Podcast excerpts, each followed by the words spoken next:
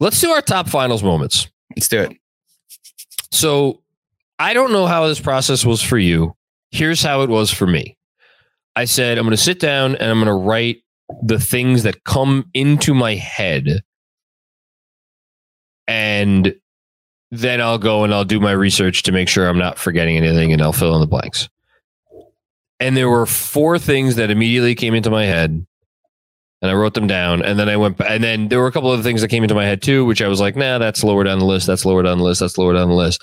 And then I went to fill in the blanks, and there was nothing that I saw that even came remotely close to the initial four that I wrote down. We both Well- have, we both had a four. I will say that. For me, Okay. it's a one, then it's a two, three, four, and then there's a bunch of contenders for five. So that's really interesting. The one for me is unassailable.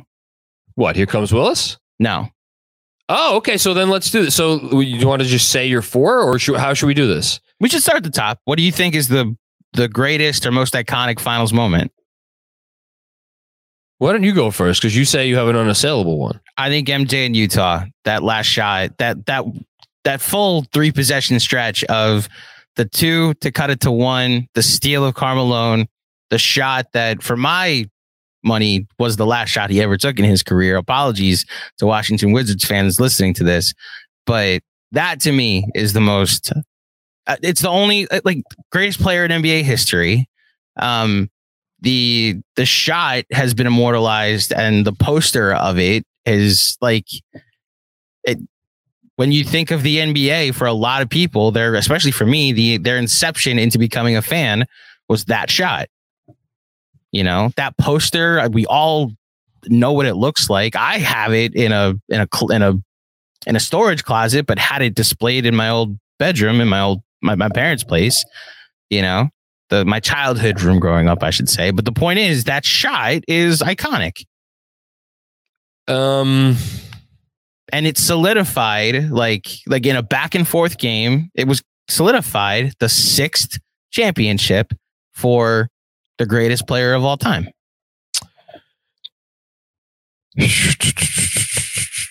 Which one are you battling with? Willis? I so to me the top four are on very even footing, okay. And it's funny because I'm not even sure we have the top same top four. Okay. This should be I fun. think- willis I is in the my two three four. As he is mine. I Okay. think you make a good argument for why the Jordan shot is the greatest finals moment of all time. I know where I can visualize kind of in a fuzzy visualization the other moments, the other two on court moments. And then as far as the off court moment, here comes Willis. Obviously, we all we could hear it and we could see him coming out of the tunnel and the whole thing. We've all seen that footage many times. The thing where I think the Jordan shot has to be ahead of the of Willis. I mean, this is it might sound trite, trite, but it was on the court. You know, it was on the court, and like you say, that's the weird part, right? Is like Jordan's narrative was already secure. So, like, if he misses that shot, he's still the greatest. He probably still is the greatest player of all time, but like, he didn't miss a shot, you know? And they were down too. That's the other thing. with what happened with uh Scottie Pippen that game and the migraines, um, or not his back issues. That was the back yeah, issue game. back. Yeah. With what happened with Dennis Rodman that series, um, with how close that Chicago Bulls team was to like, because he misses that shot. Utah wins Game Six. They've got Game Seven in their building. Like, yes, I, I'm not betting against So Michael that's Jordan. the only argument for why there is that is the, uh, what you just said. Game seven in their building, hmm right? Yeah, It's still game seven against Michael Jordan. So that for me is the argument why the two other on court moments that I have at least have an argument to go ahead of the Jordan shot and I because think there there was no tom- there, there's there was a tomorrow. I think the reason why this solidified him is Michael never played a game seven in the finals. He, he played well, two, in the finals, he played a game. he played two game Indiana. sevens his whole life. Like What was he the played, other one? well, okay, three game sevens. One against the Knicks, one against the Pistons, oh yeah, and one against the Pacers. You know, like as a result, once he started winning championships, this solidified. Like even if you have home court, it's not going to matter. He literally stole Game Six and won his sixth title, and for my money, rode off into the sunset and never played a basketball game again.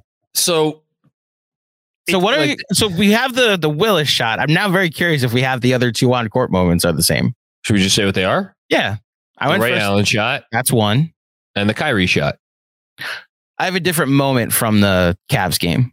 You have the LeBron block. I've blocked by James. Okay, I have that as a contender for number five for me. Okay. I that block was with how much time remaining in the game. Under a minute. If not under a minute, it was like two minutes left. But the point being is that it was the the reason why these three are all in the same stretch is they helped and at that moment an underdog now flip the momentum to them having a chance to win a title. When LeBron blocked Iguodala, that was when I was like, oh, the Cavs are winning this game. And then the rest of the game played out. So that was with under two minutes, and it ensured that the game would remain tied. That's the key. It ensured that the game would remain tied. The Kyrie shot happened after the Mhm. LeBron block, and it broke the tie in the game and was event- was the eventual, for all intents and purposes, like deciding points. One was a block, one was a defensive play, which was a spectacular looking defensive play and something that made everybody in the arena gasp. The Kyrie shot, man, that sh- that was a shot that won the championship in game with a minute and a half left in game 7. But to your point, a minute and a half left. There was also a, a stop that needed to happen where the Warriors had the ball and Kevin Love. so then do you want, should Kevin. Love stop on on Steph Curry on the next possession being in That's- contention for this? but that's why I'm going to the LeBron block because the Warriors didn't score a point the final six minutes of that game. And the one, their best chance was a breakaway where LeBron, that's his iconic like career. I moment. understand. I So understand. as a that it's his result, which I also think is why it's my number two, is like you have LeBron and Mike. that's your number two. I would have that as my top. Those as my top two.